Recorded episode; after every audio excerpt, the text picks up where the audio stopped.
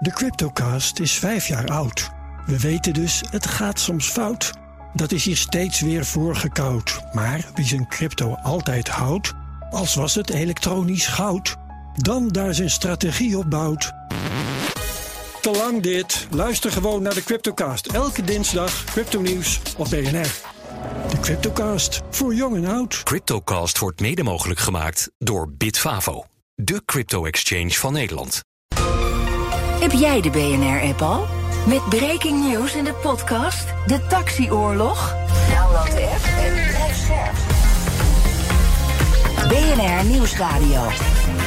BNR breekt. Ivan Verrips. Goedemorgen en welkom. Vanaf half twaalf praat ik over het nieuws van de dag. Over het fenomeen van de 15-minuten-gemeente. Dat uh, is iets uh, wat het World Economic Forum zelfs graag zou willen zien. Maar het lukt nog niet altijd in Nederland. En we hebben het over belastingregeltjes. Die maken het werkgevers namelijk lastig om duurzame opties... zoals fietsplannen of klimaatbudgetten voor personeel uit te schrijven. Ga ik over praten met mijn twee panelleden vandaag. Munja Houari, oprichter van Groei IT. Goedemorgen. Goedemorgen. En goed dat je er bent. En Tarim Ramjan, verslaggever bij het Parool. Goedemorgen. Hallo. Welkom, goed dat je er bent. We gaan beginnen met... BNR breekt. Breekijzer. En dat breekijzer heeft te maken met... Work, work, work, work, work, work. Ja, work, work, work, work. Tot het je oren uitkomt. Dat leverde werknemers afgelopen jaren meer stress op. Eén op de drie werkgevers had het idee dat ze daar geen invloed op hadden. Zo blijkt uit onderzoek van het Sociaal en Cultureel Planbureau. Sterker nog, een derde van die werkgevers zegt dat stress tijdens je werk... misschien wel een teken aan de muur is dat je wellicht de verkeerde baan hebt en het verkeerde vak gekozen hebt. Ons breekijzer vandaag is: wie te veel werkstress ervaart, moet een andere baan zoeken. Ik ben heel benieuwd hoe jij erover denkt. Ben je het daarmee oneens misschien? En is het echt aan de werkgever om ervoor te zorgen dat ja, de last op jouw schouders wat verlicht en draaglijk wordt? Of ben je het er gewoon mee eens? En ja, zijn er toch banen zat en moeten we wat sneller durven switchen? Immers, niet elke baan is voor iedereen weggelegd. 020 468 4 keer 0 Ons breekijzer vandaag dus. Wie te veel werkstress ervaart, moet een andere baan zoeken. Zometeen uh, hoor je van mijn panelleden hoe zij erover denken. Maar ik begin bij uh, Elwin Wolters. Hij, hij, is directeur van de OVAL. Dat is de brancheorganisatie van Arbo-dienstverleners. Goedemorgen. Goedemorgen, dankjewel. Live, live vanuit de OVAL Office, of niet? Uh, nee, ik ben bij oh. een OVAL lid ben oh, ja. ik nu. dus daar ook echt precies zit je dus... Ook een arbodiensttrainer die dus ook nou, dagdagelijks hiermee bezig is met dit soort zaken. Ja. Want werkstress, werkdruk is inderdaad iets wat heel veel speelt ja. in Nederland. Wil je allereerst eens reageren op ons breekijzer? Wie te veel werkstress ervaart, moet een andere baan zoeken. Nou, die is inderdaad wel heel kort door de bocht. En uh, daar ben ik inderdaad dus ook on mee oneens. Want volgens mij is inderdaad echt het werkdruk is ook echt gewoon te voorkomen. En dat ligt natuurlijk niet volledig op het bordje van de werkgever. Maar uiteindelijk gaat het er gewoon om, is gezamenlijk als werknemers en werkgever dat gesprek aangaat. En eigenlijk, dat, ook, dat is ook de, wat ik ook echt zou uh, willen voorstellen. Ga nu dat gesprek aan. Zorg nou dat die basis op orde is. En dat er een veilige cultuur is om dat gesprek aan te kunnen gaan over werkstress, werkdruk. En wat ook die negatieve gevolgen daarvan zijn. Ja, maar dat zijn toch verhalen die we eigenlijk al tijden horen. Hè? Uh, afgelopen jaar ziekteverzuim het hoogst ooit. Um, um, dus er wordt ook steeds meer uh, werkdruk waargenomen. Uh, we zien ook allerlei bedrijven die ermee bezig zijn. Dus dat lijkt nog niet zo lekker te lukken. Nee, en dat is, en dat is zeker inderdaad ook wat wij ook zien. En je ziet inderdaad exact uh, wat je ook aangeeft. Van het, het verzuim is enorm hoog. En we zien ook zeg maar, dat het psychisch verzuim, dus inderdaad burn-out, uh, werkstress, dat het ook alleen maar toeneemt. En wat ook wat ons betreft, wat we ook zien, is dat het echt met name ook komt door bijvoorbeeld die arbeidsmarktgat. Je ziet nu bijvoorbeeld dat als er iemand uitvalt, je collega valt uit, ja, dan moet dat werk dan wel gedaan worden, ja. zegt dan bijvoorbeeld je leidinggevende. Uh, wat ook logisch is. En dat wordt dan, werk wordt dan wel bij anderen dan weer neergelegd, die dan ook weer extra werk hebben. Hm. En volgens mij is het heel goed om dat nu ook wel, als je aangeeft en je ziet dat het te veel werk is, dat je te veel druk ervaart, dat je om dat dan ook bespreekbaar te maken. Mm -hmm. Maar ook een ander aspect is natuurlijk dat we ook gewoon non-stop uh, ook bereikbaar zijn. Uh, non-stop ook uh, allerlei andere, heel veel dingen tegelijkertijd willen doen. En daar zou je natuurlijk ook als, als werknemer, maar dat met ondersteuning van die werkgever, zou je daar natuurlijk ook afspraken over kunnen maken. Dus bijvoorbeeld, zorg nou voor dat ik eerst deze taak afrond. Of geef me als werknemer die vrijheid om uh, de, eerst die taak af te ronden. En niet dat er dus allerlei andere zaken langskomen. Mm -hmm. Maar ook bijvoorbeeld, spreek af dat je bijvoorbeeld in het weekend... dat je dan uh, niet, niet aan het werk bent. Ja. Uh, of alleen als je dat zelf wilt. Ja. Dus dat zijn echt wel zaken waarmee je dus gezamenlijk... kan je dus er, kun je voorkomen om eh, werkdruk en werkstress te, ja, te verminderen. Oké, nou over dat bespreekbaar maken en ook die eh, werk-privé-balans wil ik zo meteen met je doorpraten. Ik doe een rondje in mijn panel. Ons breekijzer vandaag. Wie te veel werkstress ervaart, moet een andere baan gaan zoeken. Moenja, wat vind jij? Oh, ik vind het zo'n lastig onderwerp. Ook omdat ik heel radicaal denk en heel zwart-wit ben. Maar als ik dan. eh, ik ga het toch zeggen. Ja. Kijk. Eh, je kan wel weglopen, maar eh, je moet niet vergeten dat je jezelf meeneemt. Dus ook naar die andere werkgever neem je jezelf mee. Dus ik denk wat vooral belangrijk is, is dat we ons ge- aan, bij onszelf gaan werken aan veerkracht en weerbaar zijn. Dus de vraag is, wat betekent werkstress voor een individu? Hè? Het is heel individueel, want wat voor de ene stress is, voor de andere die denkt, joh, stel je niet Ja. aan, kom op. En dat vind ik het complexer daaraan. Hè? Dus soms klopt werkstress, want dan moet iemand het werk doen van drie man. En dat is niet realistisch, maar in de meeste gevallen, dat zie je ook een beetje aan ontwikkelingen, net als quiet quitting en zo. Is dat mensen ook wel niet willen werken of de bare minimum doen en daar al gestrest van raken. Of misschien Ja. soms bepaalde verwachtingen hebben in hun groei en daar dan alweer gefrustreerd van raken omdat ze niet in één dag manager zijn. Dus Het is een hele individuele zaak. Ah, ik dus. vind het wel lastig hoor. Ik heb het idee dat eh, uiteindelijk moet je wel werken aan jezelf. Ja. En niet gelijk weggaan. Dus ik, moet, ik zou in- inderdaad een individueel gesprek aangaan. En kijken wat er voor je gedaan kan worden. Maar ook welke rol speel je daar zelf in? Mhm. En zijn er dingen buiten het werk om die je beïnvloeden? Want dat zie ik ook vaak. Dat het soms toch gaat ook over andere dingen. Dat mensen niet Privéleven? ja, niet genoeg ontspanning hebben of financiële druk hebben of familieproblemen hebben, wat zich ook weer uit op het werk. Dus dat is voor mij een beetje een grijs gebied. Dus ik vind, ja, je hebt allebei verantwoordelijkheid Ja. in, maar ga niet gelijk wegrennen, want je neemt jezelf mee. Ja, dus als, als bedrijfseigenaar eh, staat de eh, welgesteldheid van de werknemers bij jou op nummer één? ik vind het belangrijk dat mensen goed in hun vel zitten, naar hun zin hebben. Maar tegelijkertijd ben ik ook iemand die het belangrijk vindt dat er doelen gehaald worden en dat je wel naar resultaat werkt. Dus ik, de balans daarin. En, en kan. Ik vind dat dat moet kunnen. Ja, tuurlijk. Ja. Dat moet allebei kunnen. Maar je moet wel realistisch zijn in wat geef je iemand en wat kan iemand aan. En de ene kan heel veel in één keer aan en die zegt geef me maar prikkels, want daar ga Ja. ik goed op. Terwijl de andere denkt oh, één ding tegelijkertijd eerst afmaken en dan het volgende. Dus vandaar dat ik zeg het is zo individueel. Ik kan dat niet over één kam scheren. Iedereen heeft daarin zijn eigen ja, aanpak, Ja. wat hij aan kan. Tarim, wat vind jij? Wie te veel werkstress ervaart, moet een andere baan zoeken. Eh, kort op de bocht. En ik denk wat Moenja zegt, dat dat hout snijdt in de zin van je moet realistisch blijven, ook als werknemer. Van oké, wat kan ik eh, behalen in de komende tijd? Eh, nee, ik kan inderdaad niet binnen één dag manager worden of binnen één dag de hele token runnen. Ehm, maar ik vind bijvoorbeeld zo'n ontwikkeling als quiet quitting, daarvan denk ik juist, is ook een soort tegenreactie hè, op al die millennials die je dan had gehad, die dan in een burn-out belanden en dan in een zuurdesembakkerij gaan werken. Ja. Gaat, dat, gaat die pendule nu een beetje de andere kant op? Ik denk dat het wel gezond is om je af te vragen, ook van goh, welke rol speelt dat werk dan in je leven? Dat dan een derde van de werkgevers zegt: Goh, ik, eh, eh, mensen moeten dan maar een andere baan gaan zoeken. Kijk, het verschilt natuurlijk heel erg per sector. Hè? Ehm, ik denk dat in COVID-tijd ook heel veel mensen zich hebben gerealiseerd: oh ja, wat ik nu de hele tijd deed, vijf dagen per week naar kantoor, vijf dagen per week daar zitten, daar krijg ik helemaal geen energie van. Ik wil mijn werk op een andere manier inrichten. Ik denk dat je nog heel, eh, in heel, bij heel veel werkgevers daar een gesprek over kan voeren. Van hoe kun je dat nou soort van behouden? Ja. Is de journalistiek een beetje een eh, gezonde branche om te werken als het gaat om werkstress en werkdruk? Want het gaat altijd door. Je wil altijd de snelste zijn. En ook s'avonds laat is er nieuws en s'nachts. En dan moet je erheen. Live blogs en Nou, dan kom je terug op wat Monia zegt. Dan moet je echt grenzen stellen voor Ja. jezelf. Dit is bij uitstek een branche die altijd doorgaat. En eh, waar je in het weekend gebeld wordt. En waar je ook, tenminste, ik spreek voor mezelf, maar ik denk dat voor jou Ivan ook geldt. Een intrinsieke motivatie hebt om eh, te weten wat er speelt in de wereld. En je voelt je verantwoordelijk eh, voor het nieuws wat je maakt. Of de onderwerpen die je brengt.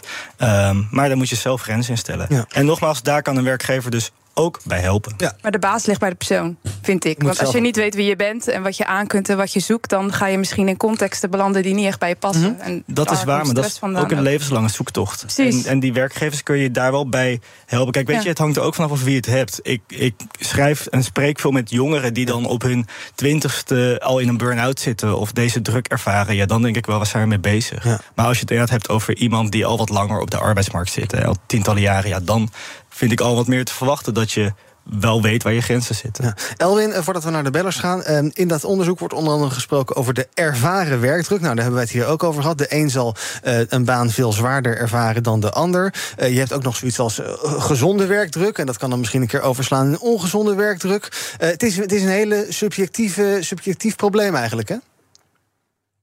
Ja, nee, klopt. En ook wat, wat Moenja ook wel terecht zegt, inderdaad, het is ook wel echt belangrijk dat je eh, ook aan jezelf werkt. Want het is inderdaad echt per individu, individu verschillend, maar ook inderdaad per levensfase ook verschillend. Als jij bijvoorbeeld net bijvoorbeeld eh, kinderen hebt, ehm, dan zit je in een andere fase dan als jij eh, net begonnen bent of als jij bijvoorbeeld al richting je pensioen zit. En volgens mij, ja, inderdaad, een individu moet daar ook zeker aan werken. Maar wat, ook wat, mijn, eh, wat ik belangrijk vind, is zorg dat die basis nu echt op orde is. Dat je dus, en ik hoorde het ook al, nou, het ook, uh, Tarim ook volgens mij zeggen, geef nu mensen ook die autonomie. eh, om de- die keuze te maken om bijvoorbeeld alleen die opdracht te doen. Of om bijvoorbeeld om te zeggen van ik begin bijvoorbeeld om tien uur en ik werk tot, tot, tot s'avonds laat. Ehm, geef die werknemers de ruimte en de mogelijkheden om hun werk en hun tijden in te delen. Dat werkt, als je ook ziet in de literatuur, werkt het beste. En ja, en dan kan je natuurlijk als die basis wordt, kan je daarna dat gesprek aangaan als het dus dan misgaat. Als het dus bijvoorbeeld, je ziet signalen dat iemand geprikkeld is of dat het eh eh, kortaf is. Dan kan je daarmee in het gesprek in gaan. En inderdaad, het is dus heel subjectief. Want wat ik al zei, de ene geval is in de ene levensfase heeft hij, doet hij alles fluitend. Maar op het andere moment eh, is, er, is er iets gebeurd in de privé-situatie. En dan is het allemaal te veel. Nou, dan, ook als werkgever, kan je daar dan ook een rol in spelen. Wat we wel zien, en dat is wel wat, van, wat ik ook heel veel begrip vertoon ook voor werkgevers. Dat werkgevers natuurlijk ook zoiets hebben van. Ja, wat schiet ik ermee op als ik nu echt eh, ook in het privéleven ga duiken van die persoon? Want dat is natuurlijk ook wel een gevoelig thema. En ik denk dat daarmee dus wel ook belangrijk is om dat ook gewoon te stimuleren. Om daar toch dan het gesprek aan te kunnen gaan. Nou, laten we zo nog even verder praten over dat privéleven. Onder andere van Elwin Wolters. Gaan we eens kijken hoe dat in zijn privéleven zit. 020 468 4 0 ons breekijzer vandaag. Wie te veel werkstress ervaart, moet een andere baan zoeken. Ik ben heel benieuwd hoe jij erover denkt. Nu bellen, kom je zo meteen bij hem in de uitzending. Sandra, goedemorgen. Goedemorgen, mijn naam is Sandra Kruid. Ik ben eigenaar van Priorities en sinds 2004 gespecialiseerd in werkdruk. Ik heb heel veel goede dingen gehoord van de OVAL, van het panel, eigenlijk van iedereen die aan het woord is. Wat mij altijd opvalt, ik moet eerlijk zeggen, ik heb het rapport van het Sociaal Cultureel Planbureau nog niet kunnen lezen. Maar wat mij altijd opvalt, is dat we nog steeds werkdruk eh, nog steeds op één grote hoop gooien. Terwijl we eigenlijk veel meer moeten gaan differentiëren. Eh, waar is de werkdruk uit opgebouwd? Welke sector is het? Welke functiegroep? Welke, welke beroepen zijn het? En vervolgens, als je die differentiatie hebt gemaakt, dan zou je ook moeten kijken naar welke generatie eh, hebben we het over. Bijvoorbeeld de jongere generatie, die eh, is eh, mogelijk niet, die heeft niet veel aandacht gekregen tijdens corona bij het inwerken. Die hebben nog steeds heel veel last van het thuiswerken. Dus als zij het hebben over werkdruk, is dat een heel ander probleem dan iemand die bijvoorbeeld is. Mhm. Of iemand die jonge kinderen heeft. Het is echt een veelkoppig monster dus. Dat maakt het alleen maar moeilijker eigenlijk, Sandra. Ja, het maakt het eigenlijk wel, ook wel makkelijker. Eh, in die zin omdat je het ook kunt objectiveren. Kijk, er is een werkgeversverplichting, eh, die staat in de eh, arbeidsomstandighedenwet. Eh, artikel 4 van de arbeidsomstandighedenwet, die verplicht werkgevers ook om aandacht te besteden aan het voorkomen van psychosociale arbeidsbelasting. Daar valt ook werkdruk onder, maar ook agressie en ook veel van dat soort andere onderwerpen. En eigenlijk aan de hand van dat artikel kun je het gaan objectiveren. Want pas als je als werkgever die stappen hebt doorlopen, goed kunt aantonen, ook bijvoorbeeld naar een arbeidsinspectie, dat, je, dat je die stappen op een goede manier hebt doorlopen, dan pas kunnen we gaan praten over waar is nou de werkdruk voor deze persoon uit opgebouwd. En dan kan je eventueel gaan doorkijken naar, moeten we het wel over iemands privéleven hebben? Want we hebben het afgelopen jaar natuurlijk ook heel veel voorbeelden gezien van bijvoorbeeld de agressie op het werk. Eh, dat, ja, daar kan een werknemer niets aan doen. Nee, nee, duidelijk. Dankjewel voor het bellen, Sandra. Rob, goedemorgen. Goedemorgen, Ivan. Nou ja, gedeeltelijk gelijk. Je hebt mensen die kunnen het niet aan. Maar er heel veel stress ontstaat ook door de gewone omstandigheden binnen het bedrijf. Kijk, een goed geolied bedrijf, dat werkt als een Zwitserse precisieuurwerk. Dan is iemand een radertje in het systeem en dan is het... Maar vinden veel bedrijven, ja, is het gewoon een ongeorganiseerde puinhoop. En dan moeten mensen improviserende wijze werk doen. Met systemen en machines die niet werken, bijvoorbeeld IT-systemen. Eh, de zaken zijn onvoldoende op elkaar afgestemd. Het is de hele dag improviseren, afhankelijk zijn van uh, andere van systemen en andere afdelingen, ja. wat niet op elkaar afgestemd is. En daardoor kan ook heel veel stress ontstaan. Ja, klinkt een beetje als BNR. Dankjewel voor het bellen. Rob, Jan, goedemorgen. Goedemorgen, Ivan. Beetje, nou ja, ik ben het niet eens met uh, de stelling. Ja. Ik wil ook een beetje aansluiten bij wat uh, Rob net uh, aangeeft. Ik denk dat het, eh, als bedrijven dit allemaal beter op de rit willen krijgen en we mensen prettiger en, en beter willen laten werken, is het misschien goed dat eh, werkgevers gewoon meer investeren in hun personeel. En dan in de zin van geef mensen om te beginnen is een vaste baan en de kans om iets op te bouwen en om kwaliteit op te bouwen en om eh, echt zich te verdiepen in waar ze nou mee bezig zijn. Want mensen die eh, bij wijze van spreken maar eh, nou ja, een, een, een half jaar of, of een jaar op contract of op nul uren basis werken, ja, die gaan echt minder hard lopen voor een werkgever dan wanneer iemand een vaste baan heeft met ook gewoon uitzicht op doorgroeimogelijkheden. En dat zie je ook terug in de kwaliteit van het werk. Ja, duidelijk. Dankjewel voor het bellen. En tot slot van dit blokje even Robin. Goedemorgen. Goedemorgen, ja. Ik ben wel een uh, gewoon werkgever, dus ik denk als het gewoon iemand de werkdruk niet aangaan, moet het wel een andere uh, werk zoeken. Omdat uh, zo blijf jij gewoon wel bezighouden die, bezighouden die stoel. En dat je geen pro, juiste productivi productiviteit gewoon levert. Ja. Dus het is beter gewoon een andere baan zoeken. Ja, liever- dat is het beste, denk ik. Liever ophoepelen dan. Ja. Dankjewel voor het bellen. Ja, dat bedoel ik. Ja, ja. BNR breekt. Ja. Ivan Verrips. Probeer het even samen te vatten. In mijn panel vandaag Tarim Ramjan, verslaggever bij het Parool. Munja Houari, oprichter van Groei IT. En ook bij hem is Elwin Wolters, hij is directeur van de Oval. We praten over ons breekijzer. Wie te veel werkstress ervaart, moet een andere baan zoeken. Als je daarop wil reageren, mo- moet je nu nog even bellen. 020 468 4 keer 0 Kom je ergens in de komende zeven minuten nog bij me in de uitzending. Nou, laten we even praten over dat eh, privéleven. Munja, eh, ben jij iemand die zegt van... eh, joh, ga eens een keer op tijd naar bed, stop met roken. Joh, misschien moet je eens een keer een kilootje of tien afvallen. Is dat allemaal eh, iets wat jij Nou doet? ja, ik zeg wel tegen mensen, joh, rustig aan en eh, gewoon je uren werken die je hebt afgesproken. Hè. Dus ik stimuleer geen werkweken van eh, 60, 70 uur. Maar zelf ben ik wel een slecht voorbeeld van eh, aan grenzen houden. Ja. Dus ik heb ook een coach daarvoor. Mhm. En eh, ik denk het belangrijkste is... het maakt niet uit dat je hard werkt... als je maar net zo, zo hard geniet, zeg maar. Dus die zegt, je zit heel erg op inspanning... maar ontspanning is niet in balans. Dus ga meer ontspannen, zodat je ook die hoge werkdruk aan kan. Dat past bij mij, dat vind ik ook fijn. Mhm. Maar ik probeer wel te waken dat eh, mensen niet overwerken. Ik, ik, ik mail wel eens in de avond, weet je wel. Dan zeg ik wel tegen mijn collega's, reageer niet. Doe het Ja. uit alsjeblieft. Want ik, voor mij is het dan weg. Ja, lekker. Maar ik kan me voorstellen, dan komt het bij jou. En dan denk je, wat zit, ik, wat zit jij nou weer op zon- zondagochtend 7 uur mij een mail te sturen? Ja, en dan zeggen, reageer maar niet hoor, Nee, nee, lui- nee, luiwammers. ja. Maar dan denk ik, ja, dan ben ik het kwijt. Dus daar heb ik wel zoiets van, oeh, dat maakt dan wel veel impact. Eh, maar je vraag was, ja, stimuleer ik dat? Ja, zeker. Want ik vind het gewoon belangrijk dat je goed in je vel zit... en dat je gewoon je werk kan doen. Ik heb wel het idee dat het maatschappelijk iets is. Heel snel zeggen mensen al tegen elkaar, ik ben druk. Hé, hey, hoe is het? Ik ben druk. Ja, druk, druk, druk, En als je dat niet zegt, dan hoor je er niet bij. En ik zeg wel eens... hè? Precies, ik zeg wel eens tegen mensen, medewerkers... weet je wat, ga twee weken bijhouden wat je doet. En dan gaan we samen kijken en kijken wat je weg kan. eh. nou, na twee weken hebben ze nog niks opgeschreven. Ja, is moeilijk, wat moet ik dan opschrijven? Gewoon alles wat je doet, weet Ja. je wel. Gaan we samen naar kijken en dan kunnen we kijken... waar we dingen kunnen laten gaan of wat niet relevant is. En dan na een paar weken, als ik het een paar keer heb gevraagd... ja, nee, het valt toch wel mee. Ja.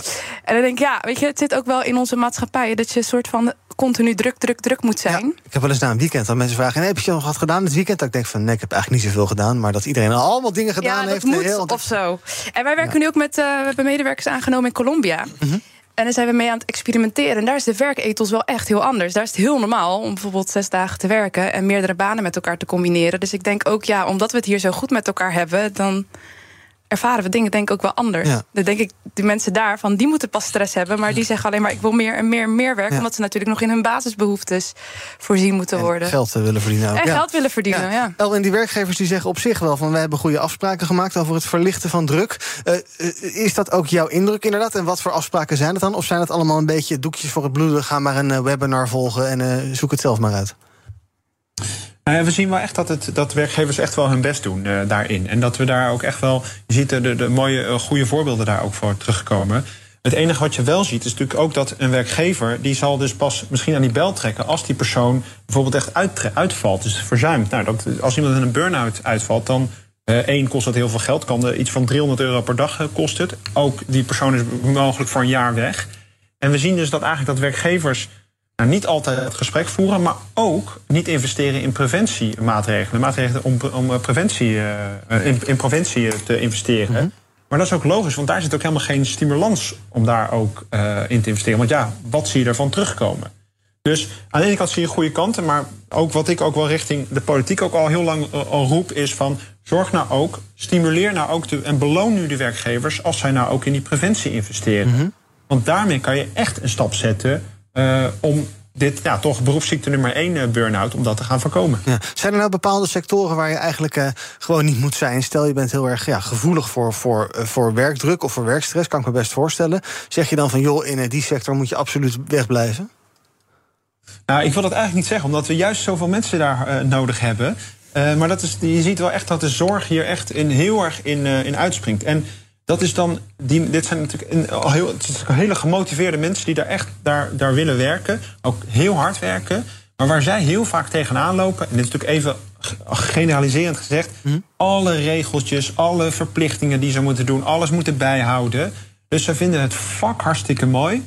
Maar alle administratieve rompslomp, dat, dat, dat zuigt al die energie bij die mensen. Waardoor ze uiteindelijk ook weer uitstappen. En daar zie je dus ook van, je kan dus gewoon dit gewoon voorkomen... eh, door gewoon eh, minder administratie, minder gedoe... maar dat mensen dus zelf, die autonomie weer, aan de slag kunnen... en ook zelf hun, hun inzet daar in kunnen bepalen. Maar Tarim, dan hoor je altijd, ja, geef het even aan als het te veel wordt. Bewaak je eigen grenzen. Maar ja, je wil ook niet die, die eh, softe dropsleutel zijn die naar zijn baas moet gaan en zeggen van ja, ik kan het niet aan. Dus hoe ga je, hoe ga je daar dan mee om? Ja, het komt eigenlijk ook een beetje terug op het idee van de maakbare mens wat we met z'n allen in de maatschappij hebben. En je zei het net zelf ook, eh, het gaat al om je weekend, van wat heb je allemaal gedaan en naar welk feestje ben je geweest en weet ik veel wat. Maar ook op je werk wil je natuurlijk dan volhouden van ja, het lukt allemaal wel en je gaat dan ja, het niet aan de bel trekken en wat voor consequenties kan dat dan hebben. Ehm, daarom is die preventie denk ik ook zo belangrijk, teambreed, afdelingsbreed, dat je daar met elkaar over kunt hebben. Uitdagingen bespreekt, eh, zeker in, eh, in sectoren, eh, nou, zoals de onze bijvoorbeeld, waarin Waar het die op de loer ligt. waarin het op de loer Ja. ligt, maar ook in de zorg inderdaad. Een van de bellers zei het net ook al, hè, van ehm, een risicofactor is wanneer je heel veel dingen moet doen die eigenlijk niet horen bij wat nou jou motiveert aan je Mhm. werk. Dus inderdaad programma's die niet werken, IT, procedures, hokjes aanvinken. Ehm, daar zijn enorme stappen in te maken. Ja. En, en de zorg met alle respect, maar de salarissen daar, dat kan gewoon echt niet. Nee. Je verdient bij de Albert Heijn vakvullen gewoon meer dan als jij eh, aan het bed staat van iemand. Dus dat vind ik ook in verhouding niet kloppen. Nee, je vraagt heel veel van Ja, die mensen en je ja, geeft weinig. ja. En dat is beleid, hè? Ja. Nog een paar bellers doen. Mo, goedemorgen. Hey, goedemorgen Ivan. Ehm, ik ben het niet eens met de stelling. Ik vind dat persoonlijk werkgevers het makkelijker ook moeten maken voor de werknemers. En als je dan daarmee komt bij je werkgever, is 9 van de 10 keer het antwoord ja, maar zo hebben we het altijd al gedaan. Plus, een van de grootste onderdelen is heel veel dingen zijn op te lossen met geld. En niet elke werkgever is happig om met geld allemaal dingen op te lossen, want die denken, ja, wat krijg ik eruit? Zoals die meneer net aangaf, die ziet geen direct resultaat. Dus die denkt, het gaat waarschijnlijk niet helpen. Mhm. Duidelijk, dankjewel voor het bellen. Sam, goedemorgen. Ja, goedemorgen. Eh, ik ben niet eens met de breekijzer, omdat ik denk dat het ja, best kort door de bocht heen is om hem maar op te hoepelen als je het niet meer, eh, niet meer aan kan. Ik ben van mening dat het moet een samenspel zijn tussen werkgever en werknemer. Waarbij ook de werkgever heel goed moet kijken naar welke cultuur is er binnen mijn bedrijf. En voelt de werk- werknemer zich daar ook vrij om ja, zich te uiten en eh, ze niet te voelen als een slappe dropsleutel. Die zegt, ja, ik kan er niet meer aan. Het moet juist een goede cultuur zijn binnen het bedrijf. Ja, Waarbij je ook daarover eh, het gesprek kan voeren op een normale kwetsbare manier.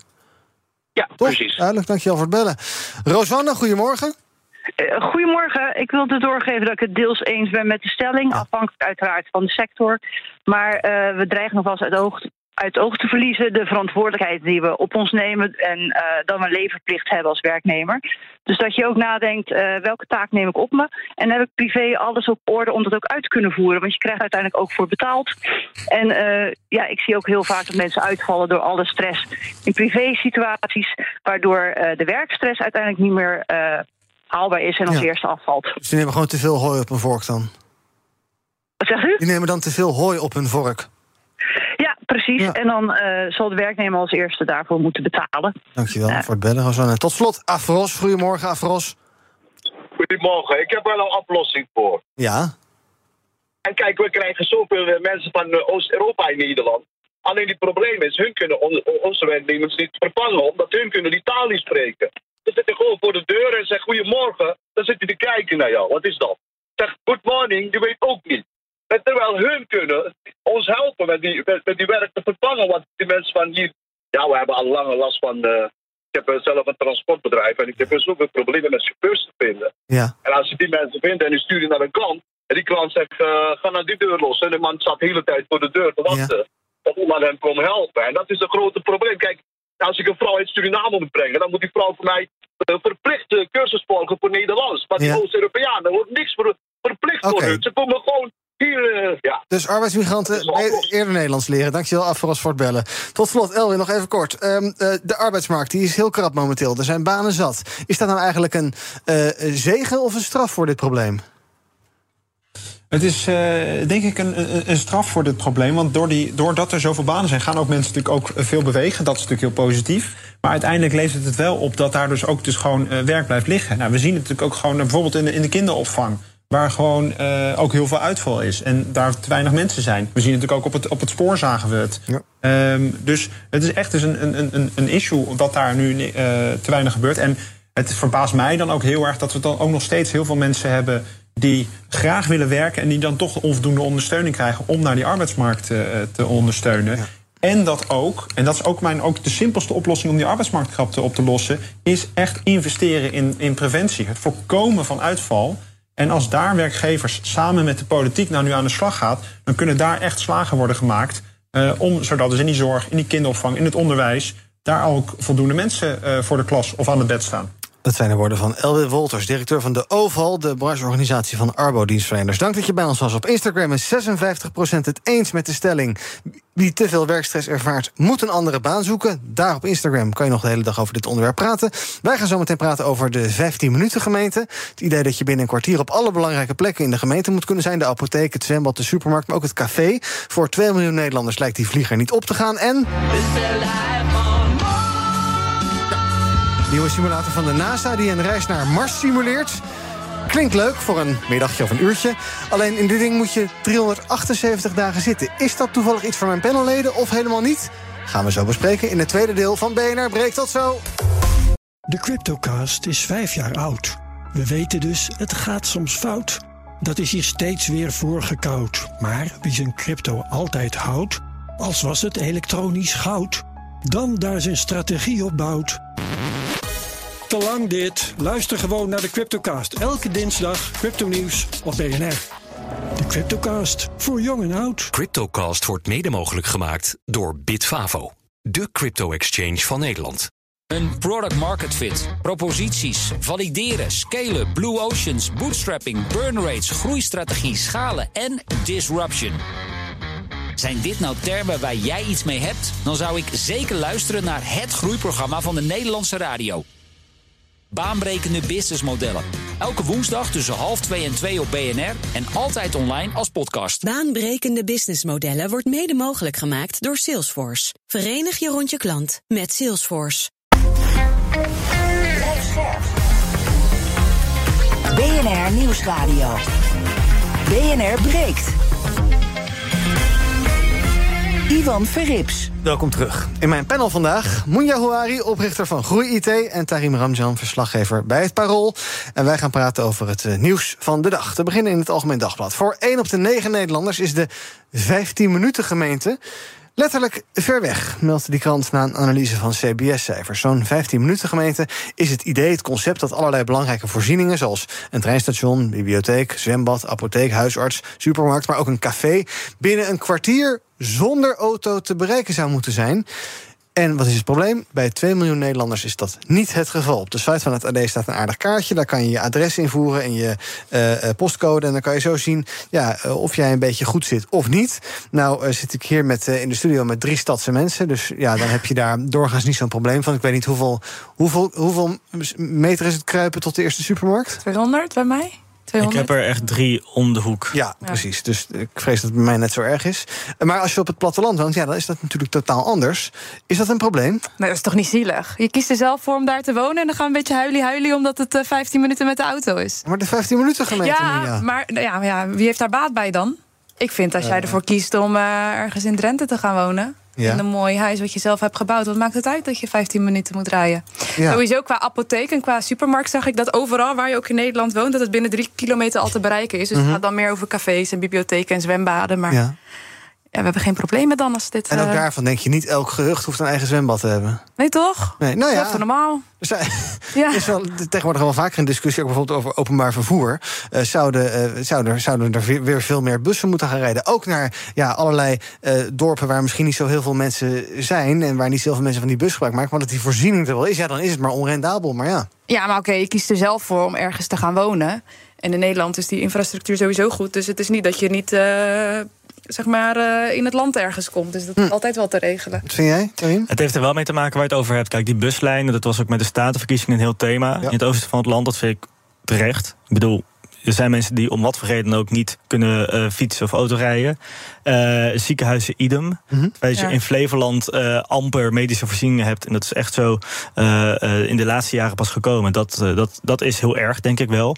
Maar een zwembad, een bioscoop, als je daar wat verder voor moet rijden. Nou ja, Lekker boeiend. oké, weet je wel. En bovendien die 15 minuten stad, eh, ook een term waar je mee moet oppassen. Ten eerste gemunt ook door de burgemeester van Parijs. Nou ja, Parijs laat zich inderdaad niet vergelijken met Drenthe.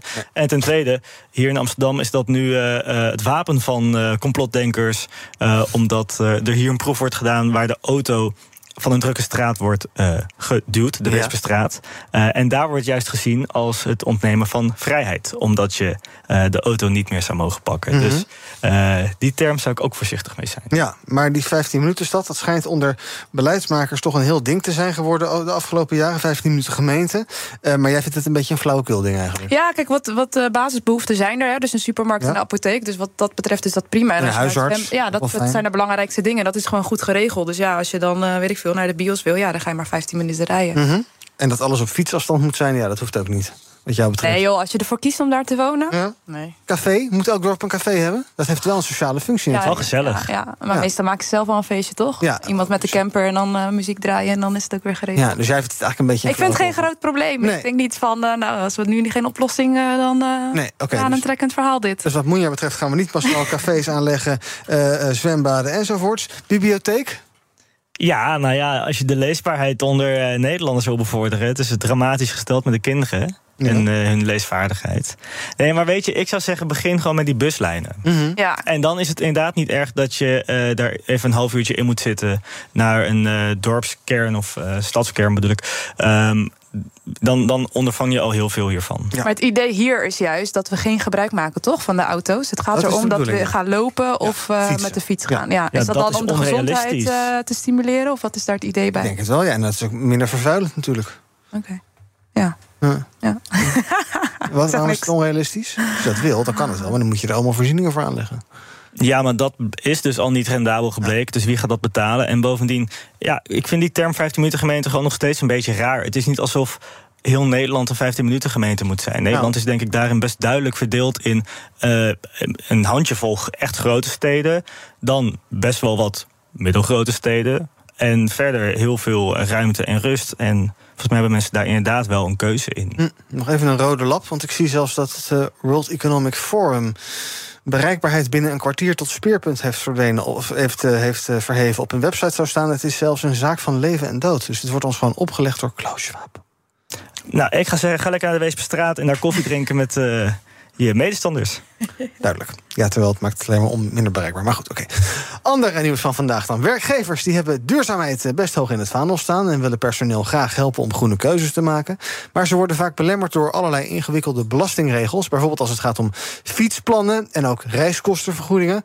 Dat concludeert de AWVN, de werkgeversvereniging... op basis van een enquête onder zo'n 350 werkgevers. Er zijn strenge regels rondom belastingvrije vergoedingen. Werkgever mag namelijk maar een bepaald percentage onbelast uitkeren. En eh, ja, die werkgevers die lopen tegen allerlei, eh, allerlei moeilijke dingen aan. Eh, want je fiscale ruimte ra- raakt dan snel op. Ehm, eh, bijvoorbeeld, zo staat in de krant als voorbeeld... de fiets van de zaak maakt deel uit van de werkkostenregeling. Deel van de loonsom dat belastingvrij mag worden verstrekt. Waardoor die weer moet concurreren met andere werkgerelateerde kosten. Terwijl als je zou willen vergroenen... dan zou het misschien een stuk fijner zijn als dat niet zo ingewikkeld was. Moenja, ik kijk even naar de werkgever in dit... eh, Ja, ik krijg helemaal een trauma. Oh, want? eh, ik kreeg afgelopen, wat was het nou? Begin van het jaar een naheffing van de werkkostenregeling van de Belastingdienst. Ja, te veel uitgegeven? Ja, te veel uitgegeven. Dat is echt wel een spanningsveld. Want aan de ene kant wil je dan heel veel voor je medewerkers betekenen. En aan de andere kant krijg je hem in your face terug. En eh, krijg je ja, niet een boete, maar een soort naheffing van echt een heel groot bedrag. Dat je denkt van ja, dus blijkbaar mag dat dus niet. Nee. En eh, dan kom je wel in een soort spanningsveld. Dus dan wil je wel, maar ja, Ja. je snijdt jezelf eh, daar flink mee in de vingers. Dus herkenbaar dat het onduidelijk is? Ja, onduidelijk. En zeker met die werkkostenregeling, op een gegeven moment gaat het ook gewoon ten koste van bonussen, et cetera. Uh-huh. Het wordt alleen maar meer belast. Dus voor de medewerker komt het dan over als hé, ik krijg minder. Terwijl ja, je komt gewoon in een soort eh, spanningsveld. Dus dat is wel lastig. Ja, hoe zou het wel moeten dan? Ja, ik denk dat het echt te maken heeft met in de basis dat het beleid gewoon klopt. Dus dat eh, die belastingregels eh, soepeler worden gemaakt voor dit soort duurzame thema's. Want Ja. volgens mij is dat een speerpunt voor eh, heel Nederland. Ja. En dat je dan als werkgever, nou ja, in plaats van het gevecht aan moet, dat het makkelijk wordt gemaakt om in dat soort zaken eh, geholpen te worden. Ja, want daarin wel een goed idee dat je zegt van nou, eh, we gaan eh, proberen om eh, groen forensen, daar is die weer, die fiets, of die fiets van de zaak. Of bijvoorbeeld dat je zegt, nou, met ons geld mag je je huis gaan verduurzamen, dat je dat eh, wat extra stimuleert via de werkgever? Ja, vind ik best een prima idee. Kijk, woon-werkverkeer is natuurlijk één thema waar je dat bij ziet. Eh, je krijgt bij sommige werkgevers ook een hogere reiskostenvergoeding als je inderdaad met het OV komt of met de fiets. Ja, ik zag Of KPN als je deze week geloof ik 27 cent tegenover, ik denk 19 met ja, de auto. Klopt, klopt. En, eh, maar daar kom je dus op een hele rigide belastingdienst terecht. Want je kan dat dus niet combineren, die verschillende vergoedingen. Als iemand een deel met de fiets aflegt of een deel met, met OV. En het ligt ook weer ook niet alleen maar aan die, aan die fiscus. Want dan kom ik weer op die buslijnen in de provincie. Want omdat die dus ook niet meer zijn, gebruiken ook weinig mensen maar dat. Dus het is ook een beetje een soort integraal pakket aan dingen die je kunt doen om dit te bevorderen. Ja, ik zie opeens weer de link met die eh, 15 minuten stad. Maar Inderdaad. Dat terzijde. Ehm dus je bent er maar mee gestopt om daar heel erg op te gaan letten. Ja, op- geven helemaal niks meer. Nee hoor. nee, gelukkig waar we een kantoor hebben gereserveerd, hebben ze dan als onderdeel van zo'n pand dat je bijvoorbeeld fietsen kan huren. Of Ja. zo. Dus dan is het niet vanuit de werkgever, maar is zo'n verzamelgebouw die er dan voor zorgt dat je dat soort faciliteiten hebt. Ja, Eh, Dus je let gewoon op wat eh, mogelijk is qua werkkostenregeling per eh, deelnemer. ja, maar wil jij als basis mee financieren dat ik zonnepanelen op mijn dak kan leggen? Hoezo niet? Ik vind het wel leuke Nou, arbeidsvoorwaarden. je kan ook denken, betaal het lekker zelf als je dat zo graag wil.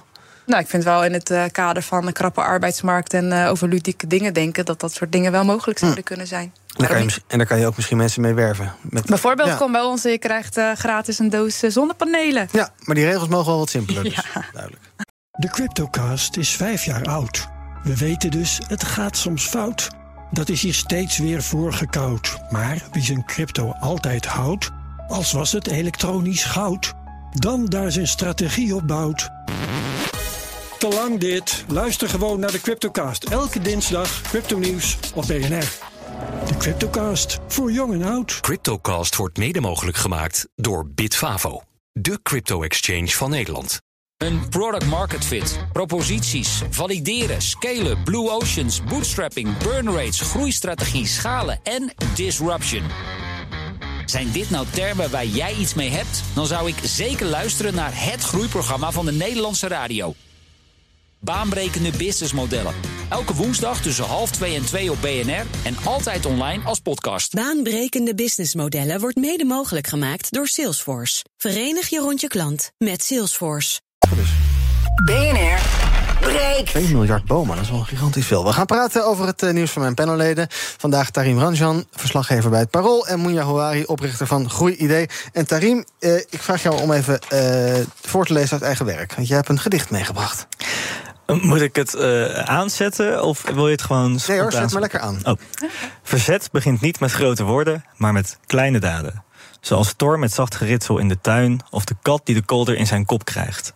Zoals brede rivieren met een kleine bron, verscholen in het woud. Zoals een vuurzee met dezelfde lucifer die een sigaret aansteekt. Zoals liefde met een blik. Een aanraking, iets dat je opvalt in een stem. Jezelf een vraag stellen, daarmee begint verzet. En dan die vraag aan een ander stellen. Ja, jij weet wat dit is. Moenja, wat, wie is dit, denk je? Ik heb geen idee, ik was helemaal... eh, Je was helemaal. eh, ik dacht, hoe ga ik mijn nieuws op die manier ook voorlezen? Daar zat Ja. ik mee. Waarom heb jij? Is dit eh, uit eigen werk geciteerd? Of wat is Was dit? het maar zo. Dit eh, staat op de gevel van eh, uitgeverij De Bezige Bij. En dit is van Remco Kampert. Ja. Eh, dit is daar eh, in 2017 aangebracht op die gevel. Eh, dit is, dat was een plechtig en emotioneel eh, moment. En het was een van de eerste publicaties ook van De Bezige Bij. En het slaat dus eh, op, het, eh, op het verzet. Ehm, en wat is hier nu mee aan de hand? Eh, dat staat op die gevel. En dat was heel lang zonder problemen.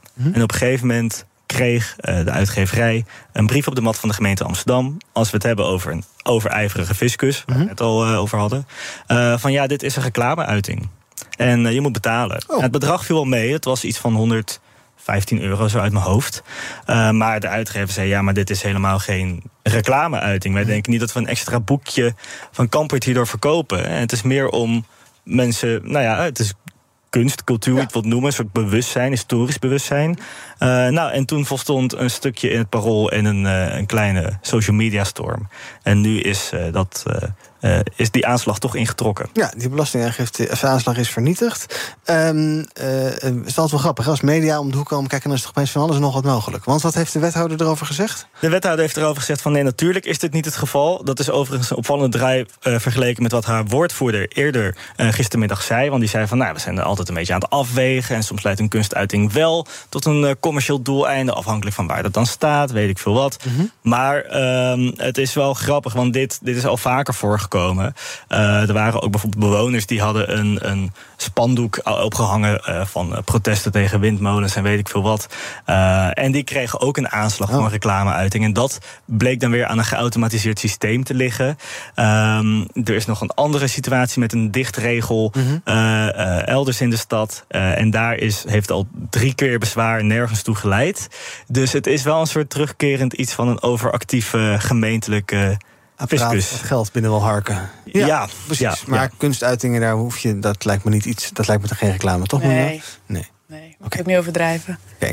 Dan uh, moet je een beetje aansluiten eigenlijk misschien wel bij ons vorige Ja, half uur. klopt. Ehm, eh, werknemers zijn eh, vaak minder betrokken bij hun werk dan vroeger. Dat moet je even uitleggen. Ja, ik vond het een heel interessant artikel. Omdat het eh, vaak, volgens mij was het rondom de millennials, toch ging over dat zingeving heel belangrijk is. En dat mensen meer willen doen aan een missie. En cultuur en werksfeer wordt vaak genoemd dat het heel belangrijk is om kandidaten mee te overtuigen.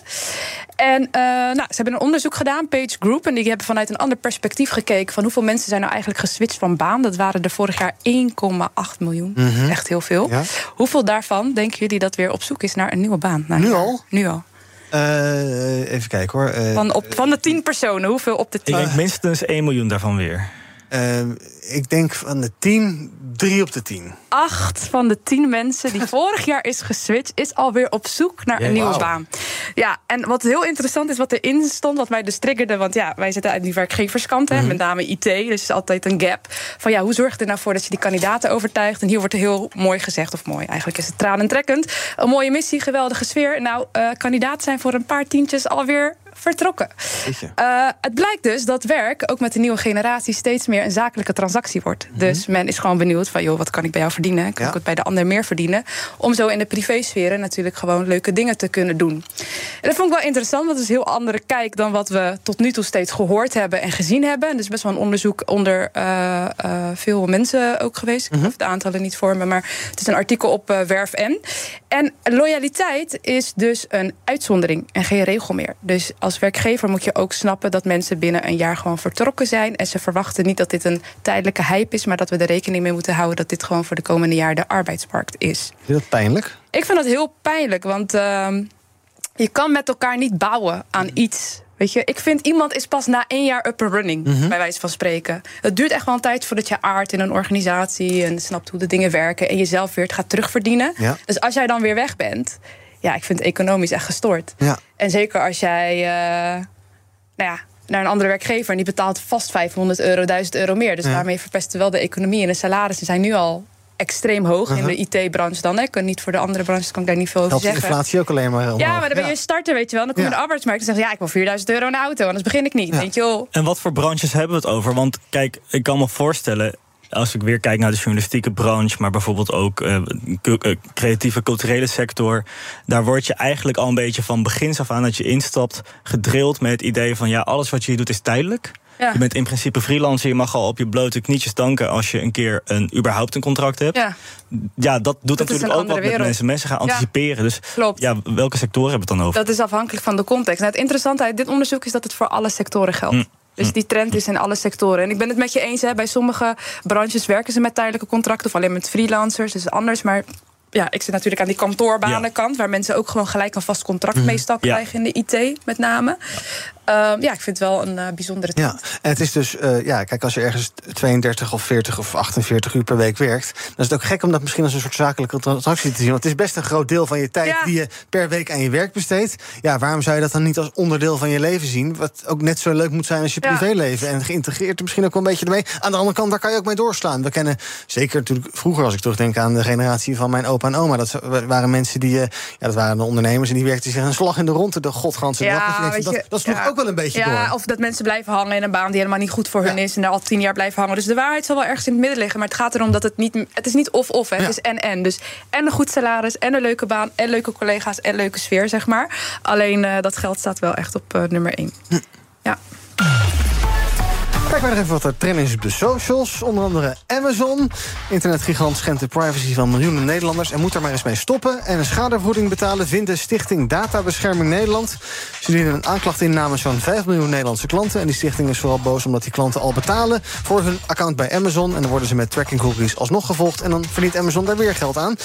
De Belgische oud-koning Albert die is eh, trending. 89 jaar, vanochtend onwel geworden, naar het ziekenhuis gebracht. Omdat de koning uitdrogingsverschijnselen vertoont... zou hij uit voorzorg zijn opgenomen in dat ziekenhuis. Hoe lang hij daar moet blijven is nog niet bekend. En jawel, er is hij weer hoog in de lijstjes. Donald J. Trump. Veel besproken audio-opname van Trump is uitgelekt door CNN. This is secret information. Look, look at this. Ja, in de opname zegt Trump dat hij geheime documenten in handen heeft... die niet officieel zijn vrijgegeven. Die opname zou in 2021 zijn gemaakt nadat hij het eh, ambt had verlaten. En tot slot zien we ook het trending eh, terug in de lijstjes Schiphol namelijk. Deel van de winkels op Schiphol stopt per direct met het verkopen van plastic wegwerpflesjes. Op die manier eh, voor water. Op die manier worden jaarlijks 750.000 plastic flesjes niet meer weggegooid. Maar toen dacht ik ook op Schiphol, dat is toch die bij uitstek de plek waar je nog even snel een plastic flesje water mee Ja. gerist om even te drinken. Want niemand drinkt genoeg tijdens het vliegen. Je komt er altijd met een droge bek uit het vliegtuig. Ja, ik snap dat je wat minder plastic wil, maar juist op Schiphol moet je dan ook daar weer zo'n dure dopper kopen die je dan weer moet weggooien bij de beveiliging. Ja, of op de Ryanair-vlucht een flesje water van 10 euro. Zit ik ook niet op te wachten. Nee, dus af en toe een flesje, is dat zo'n. Als je, en dan kan je nog wel een paar keer hergebruiken, hervullen. Moet die, echt- moet die er- gecanceld er- worden? Nou, je moet er blijkbaar dus allemaal vooraf over nadenken. Ook een plastic tasje vergeet ik ook met regelmaat bij de En supermarkt. die zijn duur tegenwoordig. Die zijn duur. Die kan je dus wel ja, 75 dus- cent voor betalen. Ja, goed, dus het, werkt, het werkt dus wel, Handel. want je gaat er wel over nadenken. Ja. Nou, oké. Tot slot nog even praten over eh, Mars. Want een simulator waarin je ervaart hoe het is om naar Mars te reizen... nou, dat klinkt best gaaf, best leuk om voor een paar tientjes daar een middagje in te zitten. Ehm, maar dat was geen optie bij de NASA.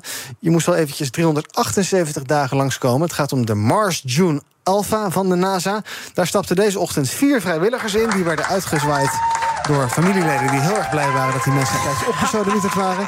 En het doel van die missie is om te testen hoe mensen functioneren... als ze op zo'n lange missie naar Mars worden gestuurd. Nu hebben jullie net eh, een half uur geleden tijdens de reclame... uitgebreid hier onderzoek naar gedaan... naar hoe het leven op Mars is, maar dan op de aarde. Ehm, iets voor jou, Tarim?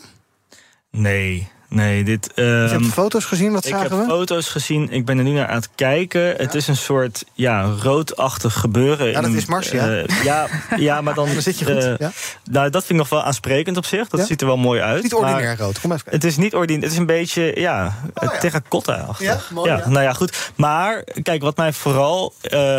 niet hieraan aantrekt, is het feit dat je hier dus langer dan een jaar zit. Mhm. Met drie andere mensen. En je gaat een super intensief traject volgen. Omdat je allemaal moet wennen aan super extre- extreme, intense omstandigheden. Ja. eh, en eh, weinig slaap en eh, help. Er is geen. eh, Niks. ja, niks, inderdaad, ja. En, ehm, en wij hadden het net ook met elkaar over. Moenja, van aan de ene kant moet je dus dermate graag buiten de samenleving willen staan voor een jaar dat je dit wil doen. Maar je moet dus ook een soort van open en sociaal zijn, omdat je dus met drie random mensen gaat komen te zitten en alles gaat meemaken. Ja. Dus ik vraag me echt af wat voor type persoon Ja. je nou hiervoor moet Terwijl zijn. aan de andere kant iedereen met camera's meekijkt. Iets voor jou? eh? Nee, want ik zag heel groot staan Telegraaf gebrek aan eten met hoofdletters. Toen dacht ik al, I'm out, mijn hele leven draait om eten. nee, dat gaan we mooi niet doen. En een jaar lang, volgens mij heb je binnen een week al genoeg data over mij verzameld. Dat, dat hou ik niet vol. Moeja, het is bijna 12 uur lunchtijd. ja. Dank voor jullie aanwezigheid vandaag bij BNR Breekt. Moeja Houari, oprichter van Groei IT. En Tahir Ramjan, hoofdredacteur. Nee, niet, dat was je. Nou ja, wie weet. Wie weet in de 20 toekomst. jaar. Maar nu nog verslaggever bij het Parool. Morgen ben ik er weer. Tot die tijd volg je ons via de socials. En laat je radio aanstaan. Dan hoor je zometeen Thomas van Zel. Met zaken doen. De Cryptocast is vijf jaar oud. We weten dus, het gaat soms fout. dat is hier steeds weer voorgekoud. Maar wie zijn crypto altijd houdt, als was het elektronisch goud, dan daar zijn strategie op bouwt. Te dit. Luister gewoon naar de Cryptocast. Elke dinsdag crypto nieuws op BNR. De Cryptocast voor jong en oud. Cryptocast wordt mede mogelijk gemaakt door Bitfavo, de crypto-exchange van Nederland.